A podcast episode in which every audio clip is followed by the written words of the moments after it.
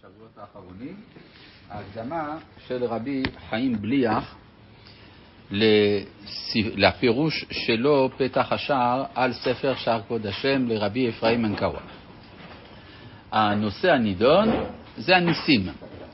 מאיפה זה התחיל הדיון? התחיל מהסיפור שמספרים על רבי אפרים מנקאווה, שכאשר הגיע לתלמסן, הגיע רכוב על אריה, ונחש חי בתור רסן לאריה, ועוד סיפור שמספרים שהוא יישב את דברי הריף, הרי מיגש והרמב"ם, ושהם הופיעו לו בהקיץ ואמרו לו תודה רבה על מה שעשית למעננו. אז אה, הדברים האלה אה, תמוהים, ויש כאן דיון מתי הקדוש ברוך הוא עושה ניסים ומתי לא. יש לנו עיקרון כללי והוא שהקדוש ברוך הוא מקמץ בניסים. כלומר, הנס הוא לא האופציה המועדפת, אבל כשאין ברירה, יש. אבל לא סתם אין ברירה, אלא צריך להיות או למען כלל ישראל, או למען יחיד צדיק שאין לו דרך אחרת והוא אדם חשוב ביותר וראוי לנס הזה. אז, אה, ואז כאן עולה שאלה, כן, ואז הוא דיבר איתנו על אה, שלוש הנהגות שיש, הנהגת הטבע, הנהגת הנס, ובין הנהגת הטבע להנהגת הנס יש הנהגת נס נסתר. מה זה נס נסתר? זה לא סותר את הטבע באופן גלוי, אבל זה פעולה, זה התערבות של ההשגחה דרך חוקי הטבע. והשאלה היא, מה הצורך בהנהגה הזאת, מה המשמעות שלה, אחרי שהתברר שהכל תלוי בחריצות האדם. זאת השאלה שהוא השאיר פתוחה שבוע שעבר, כי הוא לא ידע שאנחנו חותכים את השיעור. אה, וכי תשאלך נפשך, אז כאן אני קורא, וכי תשאלך נפשך קורא נעים. אם הכל הוא כפי חריצות האדם והנהגתו כפי חוקי הטבע. אם כן, מה מקום להנהגה הניסית הנסתרת שאמרנו לעיל, שאנחנו, עם ישראל, כל הנהגתנו רק בניסים נסתרים. כלומר, יש הבדל בין ההנהגה של עם ישראל להנהגה של האומות בתחום הזה, של הנס הנסתר. יש לעם ישראל ניסים נסתרים. השאלה בשביל מה? אחר שהכל הולך אחר חריצות האדם בדרך הטבע, שאם שמר עצמו שהיו כל הנהגותיו כפי חוקי הטבע, אז יצליח בדרכיו. ואם הם נגד חוקי הטבע, אז ייפול במהמורות וימצאו צרות רבות ורעות. וחוקי הטבע לא יבדילו בין ישראל לאומות. אם כן, מה מקום לניסים נסתרים? כן, הרי חוקי הטבע, תפוחים נופלים מהעץ גם בעם ישראל, גם אצל הגויים, תמיד תפוחים נופלים. והכל תלוי בחריצות האדם, אז מה הצורך בניסים נסתרים? כאן יהיה לנו איזה חידוש מעניין, בואו נראה. דע, אחי וראש, כי אף על פי שגם בר ישראל צריך להיזהר שלא ללכת נגד חוקי הטבע, ושלא יסמוך על הנס, ואם לא נזהר בחריצותו כפי חוקי הטבע, לא יצליח בכל דרכיו. כי כל הצלחת האדם צריכה שתהיה בדרך הטבע. כי כן רצה הקדוש ברוך הוא, כי הוא חפץ בטבע, כמו שאמרנו.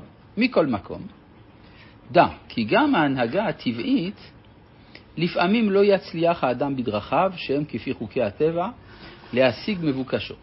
כלומר, יכול להיות שאדם מתנהג עם כל הכללים הנדרשים כדי להצליח, הוא לא מצליח. שהניסיון מוכיח כי כמה פעמים תשוב השתדלות האדם כפי חוקי הטבע ריקם, ותהפך חריצותו הטבעית לרשת פירוסה ויפול במה שברח ממנו. כעניין אחי יוסף שמכרו, שחשבו שעל ידי כן לא יתקיימו חלומותיו, ונהפוך הוא שמזה נמשך שעלה למלכות. ועל זה נאמר, משיב חכמים אחור, ועצתם יסכל. גם מצד חוכמת האדם וחריצותו הטבעית, אין טבע בני האדם וחוכמתם שווה. כן? יש אדם שהוא מאוד חכם, יש אדם שהוא פחות חכם. וכל אחד יבחר לו דרך לקנות חריצותו כפי חוכמתו, ומה שיבחר זה, ירחיק זה. על כן, לא ייתכן לכל אדם על ידי חריצותו הטבעית להשיג מבוקשו. שאפשר שהדרך שבחר לו זה, אין בה די להשיג מבוקשו כפי חוקי הטבע. אכן, מכל מקום, הניסיון מעיד שהשתדלות וחריצות האדם בה ימצא חפצו, ואם לא יתנהג בחריצות וחוכמה לא ישיג חפצו, וגורם רעה לעצמו, על כן לא יוכל האדם לדעת האופן האמיתי להשיג מבוקשו, ועל כן כמה בני אדם במעט חריצות השיגו מבוקשם בנקל, ומהם חריצותם וחוכמתם לא הועילה להם. אז כך שזה לא אחד על אחד, זה מה שהוא רוצה לומר. כלומר, אתה משתדל לפי חוקי הטבע, ייתכן שתצליח, אבל ייתכן שלא. בדיוק, יש הרבה פקטורים נעלמים, ולא רק פקטורים, גם גורמים נעלמים יש. וגם, כן, אז אה, גם הם פועלים, כן? אה, כי הדרך שבחרו להם, נמצאו כנגדה כמה עניינים מעכבים, והוא לא ידע, ואשם. על כן, צריך האדם לעשות כל יכולתו להשיג מבוקשו בדרך טבע. אפילו לא ידע אם יועילו לו דרכיו או לא, יותר טוב לו ממה שיעשה נגד חוקי הטבע. זה שזה ברור שאז הוא לא יצליח. שאז ודאי לא יצליח, הוא מביא עליו רע. גם לא ייתכן לאדם להישמר בדרך טבע, אלא מדברים הגלויים וידועים, אבל מדברים שאינם ידועים לו, לא ייתכן להציל נפשו מהם, כמו אם יבוא למקום נחש, שרף ועקרב, והוא לא ידע, או מתרמית אנשי משחית אשר מראיהם טומאה, כלומר אנשים שמפגינים תום, אבל הם באמת רעים, ותחתיהם עורמה, נמצא שגם חריצות האדם וחוכמתו לא תועיל לו בצרתו. ובזה נמצא הבדל בין ישראל לאומות העולם. שהאומות, גם חריצותם וחוכמתם אינה ביטחון חזק להצילם מרעת מקרה הזמן, אם מצד שהדרך וחריצות הטבעי להצלחתו, ייתכן שהיא עצמה סיבת רעתו. מצד שהדרך שבחר לו כנגדה, כמה עניינים טבעיים כנגדה, גם בדברים הנעלמים שלא יוכל האדם לשמור עצמו מהם, כי לא ידעתם, לא ידעם כדי לשמור עצמו. אין להם מניעה וצד להסירם מעליהם ולהצילם מידם, וכל שכן, זאת אומרת, יש לפעמים דברים שאתה בכלל לא ידעת שיקרו. לא ידעת שתהיה רעידת אדמה, לא ידעת שתהיה מלחמה, לא ידעת כל מיני דברים. לכן כל מיני תוכניות שאנשים פעלו אותם לפי דרכי הטבע, נכשלו. למרות כל חריצותם. וכל שכן, לפי דעת חכמי המזלות, כן, האסטרולוגים, אם נקבל את האסטרולוגיה, האומרים שכל מקרה האדם תלויים כפי הוראת עת היוולדו, אם לטוב אם לרע, ואז אין כוח ביד החריצות והחוכמה להצילו מרעתו. כן, כמו שרבי אברהם בן עזרא אמר על עצמו, שזה שמצבו הכלכלי גרוע זה בגלל המזל שלו. הוא אומר, נולד בלי כוכב. הוא אומר שאם הוא היה מוכר תכריכים, אנשים היו מפסיקים למות. ואז יש לי קושייה, אז למה הוא לא הפסיק למכור, למה הוא לא מכר תכריכים? כן, זו שאלה, הוא היה עוזר לנו. טוב, לא כן, אנחנו, עם השם. כשעמדנו על הר סיני וקיבלנו תורת אל חי, יצאנו מתחת ממשלת הטבע ונכנסנו תחת השגחת השם. אז קשר השם חוקי הטבע כפי מעשינו. אם נלך בתורת השם ונשמור מצוותיו, אז גם הטבע ייטיב לנו אם נשמור עצמנו כפי חוקי הטבע הנגלה. אז יסיר השם כל הסיבות הנסתרות שהן נגד חוקי הטבע מעלינו. כלומר, מה שהוא אומר, שבתוך ההנהגה הטבעית יש מעמד מיוחד לעם ישראל, שיש כל מיני גורמים שהם לא בשליטת האדם, או לא בידיעת האדם, אבל הקדוש ברוך הוא מתערב לטובת עם ישראל בתוך הגורמים האלה. דבר משל, כאשר נזרע זרענו כדי להביא טרף לנפשנו בדרך טבע. אף על פי שפעמים יימצאו איזה סיבות טבעיות לעצור השמיים מלהוריד מטר. כלומר, לפעמים אתה זרעת, חרשת וזרעת, בדיוק אתה מחכה שהגשם יבוא, הוא לא בא. למה הוא לא בא? יש כל מיני סיבות טבעיות שמעכבות את הגשם. ההתחממות הגלובלית וכדומה. אבל מה יקרה לעם ישראל? יסבב הקדוש ברוך הוא בנס נסתר בדרך טבע להסיר הסיבות ההם, וייתן מטר ארצנו בעיתו. או, זאת אומרת שלפעמים שיש אה, טענות על שינויי אקלים וקטסטרופות וכולי, פתאום רואים שבעם ישראל זה לא פועל. אז כנראה שיש איזה מעורב, אבל זה לא שנעשו ניסים, לא נעשו שינויים בחוקי הטבע, אבל יש מעורבות של ההשגחה באופן פעולת הטבע. או בדברים הנעלמים מאיתנו שלא נדע להישמר מהם, יסבב הקדוש ברוך הוא סיבות טבעיות כנגדם, בנס נסתר, ויצילונו ממקרים הרעים ההם, כעובדה דשמואל ואבלת. כן, יש סיפור בגמרא, במסכת שבת, על שמואל האמורה, שישב יחד עם החכם הגוי בשם אבלת. אבלת שהיו יושבים, ועברו עליהם אנשים שהיו הולכים ליער. מה הם הולכים לעשות ביער? הם הולכים לקצוץ, לחטוב עצים. ואבלת היה בקיא בחוכמת המזלות, וידע שאיש אחד מהם, כפי הוראת מזלו, ישיחנו נחש וימות. ואמר לו שמואל, אם הוא ישראלי, לא ימות. ובעודם יושבים, חזר לפניהם האיש ההוא, חי. וטמא אבלת, וקם וביקש באגודת עציו, ומצא נחש, קצוץ לשתי חתיכות, שקצצו עם הקנים, והוא לא ידע. הרי שבדרך נס טבעי סיבב לו הקדוש ברוך הוא שקיצץ הנחש להצילו מרעתו. כלומר, לפי מזלו צריך שיבוא הנחש, והקדוש ברוך הוא לא עשה נס להפוך את הנחש למטה, למשל, אבל הוא כן סיבב דבר שהוא על פי הטבע, שהוא יקצוץ את הנחש. מה? הוא עשה מעשה, אבל הוא לא התכוון. הוא חטב עצים, הוא לא התכוון. הוא חסד, צדקה. כן, טוב, הוא לא מביא את זה. ואם חס ושלום, הרענו, בסדר, יכול להיות שיש לו זכות, אבל, אבל פה מה שהוא מדבר, מה הקדוש ברוך הוא עשה? הקדוש ברוך הוא לא שינה את חוקי הטבע, אבל הוא סיבב שהוא יקצוץ את הנחש. ואם חס ושלום הרענו מעשינו ועזבנו תורת אל חי, והפרנו חוקי מצוותיו, אז לא נוכל להינצל מרעות וממקרים הרעים הטבעיים בכל חריצותנו וחוכמתנו הטבעית, ולא עוד, אלא שהטבע גם הוא יילחם בנו. זאת אומרת, יש פה תוספת, יותר גרוע, זה יותר גרוע מצד אחר. שאם אנחנו עוברים על רצון השם, חלילה, אז הטבע גם, הקדוש ברוך הוא מסבב, שיסבב הקדוש ברוך הוא בדרך טבע, להביא עלינו רעה. אף על פי שדרך הטבע והמזל והמערכת לא יורו עלינו רעה, יהפוך השם דרך הטבע בסיבות טבעיים לרעתנו. חס ושלום. וזהו הברית שקראת השם בעלה ושבועה אם נעבור על מצוותיו, והוא על ידי שסידר וקשר חוקי טבע, טבע העולם כפי מעשינו, אם לטיב מעשינו ללכת בתורת חי, יסבב השם בדרך טבע להיטיב אלינו. כשנשמור חוקי הטבע כפי מצוות התורה. ואם חס ושלום נעבור על מצוותיו, יסבב לנו רעות בדרך הטבע, ולא יועיל לנו לא חריצות ולא חוכמה, שהטבע עצמו יילחם בנו. אז בעצם מה שהוסיף כאן אה, רבי חיים ליח, זה שבתוך ההנהגה האמצעית, ההנהגה, הנס הנסתר בתוך הטבע, יש הבחנה בזה בין ישראל לעמים, שבישראל יהיה גם הדבר הזה תלוי במדרגה אה, המוסרית או הצדקותית של עם ישראל, אם לטובה, אם לרע. התבונן, קורא נעים. עכשיו הוא יראה לנו דבר מעניין, איך יש אה, הנהגה חריגה בעם ישראל. הוא יביא דוגמה מהאקטואליה של ימיו.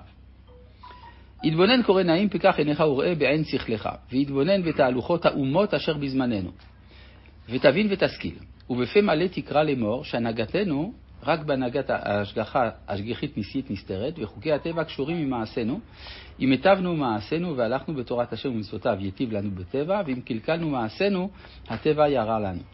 הפך חוקי הטבע הגלויים המורים לטובתנו, עם כל זה יבואו סיבות טבעיות להרע לנו, אשר לא יצייר השכל מציאותם. הלא תראה. כי האומות שבזמננו הם מתפארים בחוכמתם הטבעית, כי עלתה מעלה מעלה. כן? כשהוא כותב את זה, זה תחילת המאה ה-20, ויש התפתחות מדעית שלא הייתה כמותה אלפי שנים. אז הוא אומר, הנה, אתה רואה, האומות בזמננו, הן מתקדמות מאוד. ומתפארים בחוכמת החברה, היא אהבת רעים. עד היכן הגיע? כלומר, יש גם זכויות האדם. כן, חיבת ואהבת המין האנושי אצלם. עד שחסה עינם על העבדים הפראים, וגזרו מלכי ארץ לבטל מסחר העבדים, שלא להתעמר בנפש אדם. כלומר, יש פה גם ביטול העבדות, שזה גם ביטוי לעלייה מוסרית אדירה. אלפי שנים היו עבדים, פתאום האדם המודרני מחליט, אין עבדות.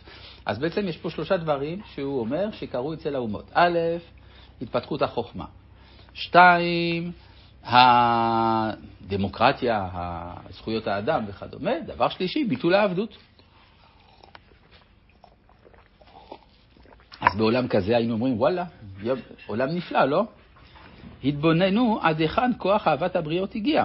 אם כן, מי יאמין לשמועתנו באמור אליו כי קמו בזמננו זה חברת מרעים צוררים ואויבים לנו בנפש יכת הארורה הנקראים אנטיסמיטים? כלומר, אנו אנטישמים בעברית, כלומר, אנחנו רואים שבתוך העולם הנאור יש משהו נגד עם ישראל לא, לא הגיוני לחלוטין, שסותר את כל הרקע התרבותי המתפתח. אגב, זה בדיוק מה שהרצל גם כן ראה.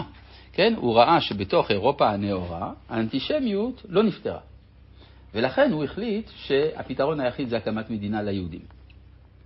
רוצה לומר שונאי ישראל, מהם בני בליעל, בני בלי שם, מהם מהחשובים וגדולים שבאומות. כלומר, זה לא סתם, תגיד, המון פראי, יש ברברים בכל מקום. לא. גם האנשים המלומדים ביניהם הם אנטישמים.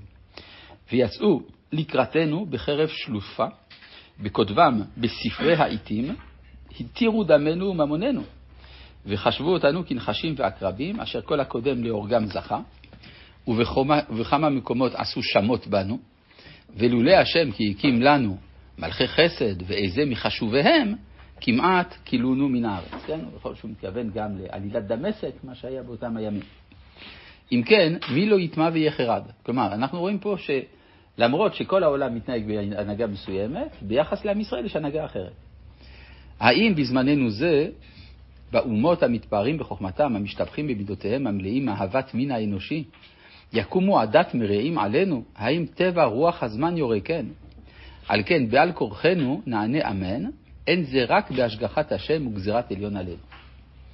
כי אנחנו עזבנו מצוותיו והפרנו בריתו, על כן הטבע נהפך עלינו לרעה בגזירת השם, כי קשר מעשינו עם חוקי הטבע. וכאשר הפרנו ברית השם, גם הטבע המורה לטובה נהפך עלינו לרעה, כמו שכתבנו למעלה. ובזה תבין מה שכתוב בספרי פרשת האזינו, וזה לשונו.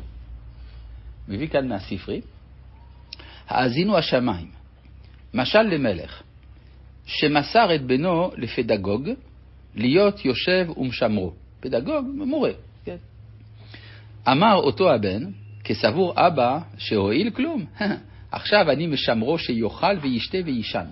כלומר, אני אאכיל את הפדגוג, אני ארדים אותו, ואלך ואעשה רצוני וחפצי. כלומר, אם אבא המלך לא נמצא, יש עכשיו איזה פקיד, אפשר להסתדר עם הפקיד. אמר לו אביו, אף אני לא מסרתיך אלא לפדגוג, שלא יהיה מזיז ממך. עד כאן לשונו. כלומר, אבא אומר, אני יודע כבר מה אתה מתכנן, ונתתי הוראות. והוא, כי כתבנו שישראל נתונים תחת ההנהגה הנשיאית הנסתרת, וכאשר הקדוש ברוך הוא מעשינו, כלומר, אז הפדגוג זה הטבע. כן? וכאשר הקדוש ברוך הוא מעשינו בחבלים דקים רוחניים עם חוקי הטבע, שאם נתיב מעשינו ללכת בתורת השם ומצוותיו, גם הטבע יטיב הנהגתו עמנו. ואם חס ושלום נרע מעשינו, גם הטבע יהפוך לאכזר. וההנהגה הזאת הניסית, הנסתרת, אינה ניכרת בחוש. והרועה אומר, הכל רק טבע העולם הוא.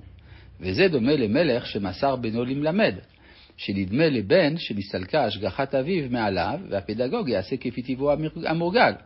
ואם ייתן לו לאכול ולשתות, ימלא רצונו. ובאמת הפדגוג אינו הולך אחר רצונו, רק אחר רצון המלך, יש לו הוראות.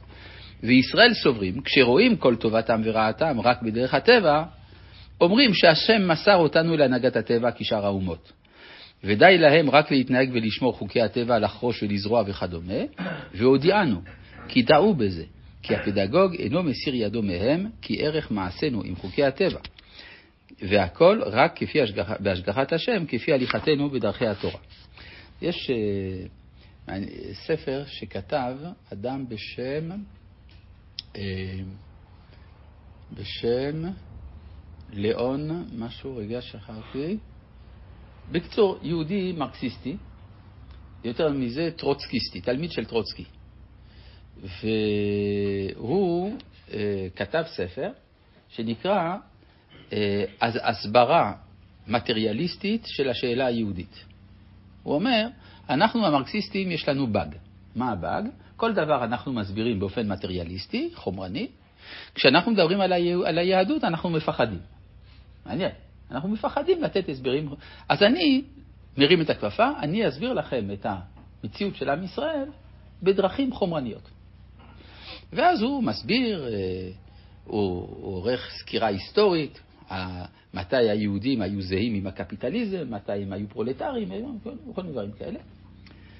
אבל מה שמעניין, שבסוף הספר הוא כותב את הפרק האחרון כשהתחילה השואה. ואז הוא אומר, טוב, אפשר להבין, הנאצים הם אה, הקפיטל, הקפיטל הקיצוני, הקפיטל, השיא של הקפיטליזם.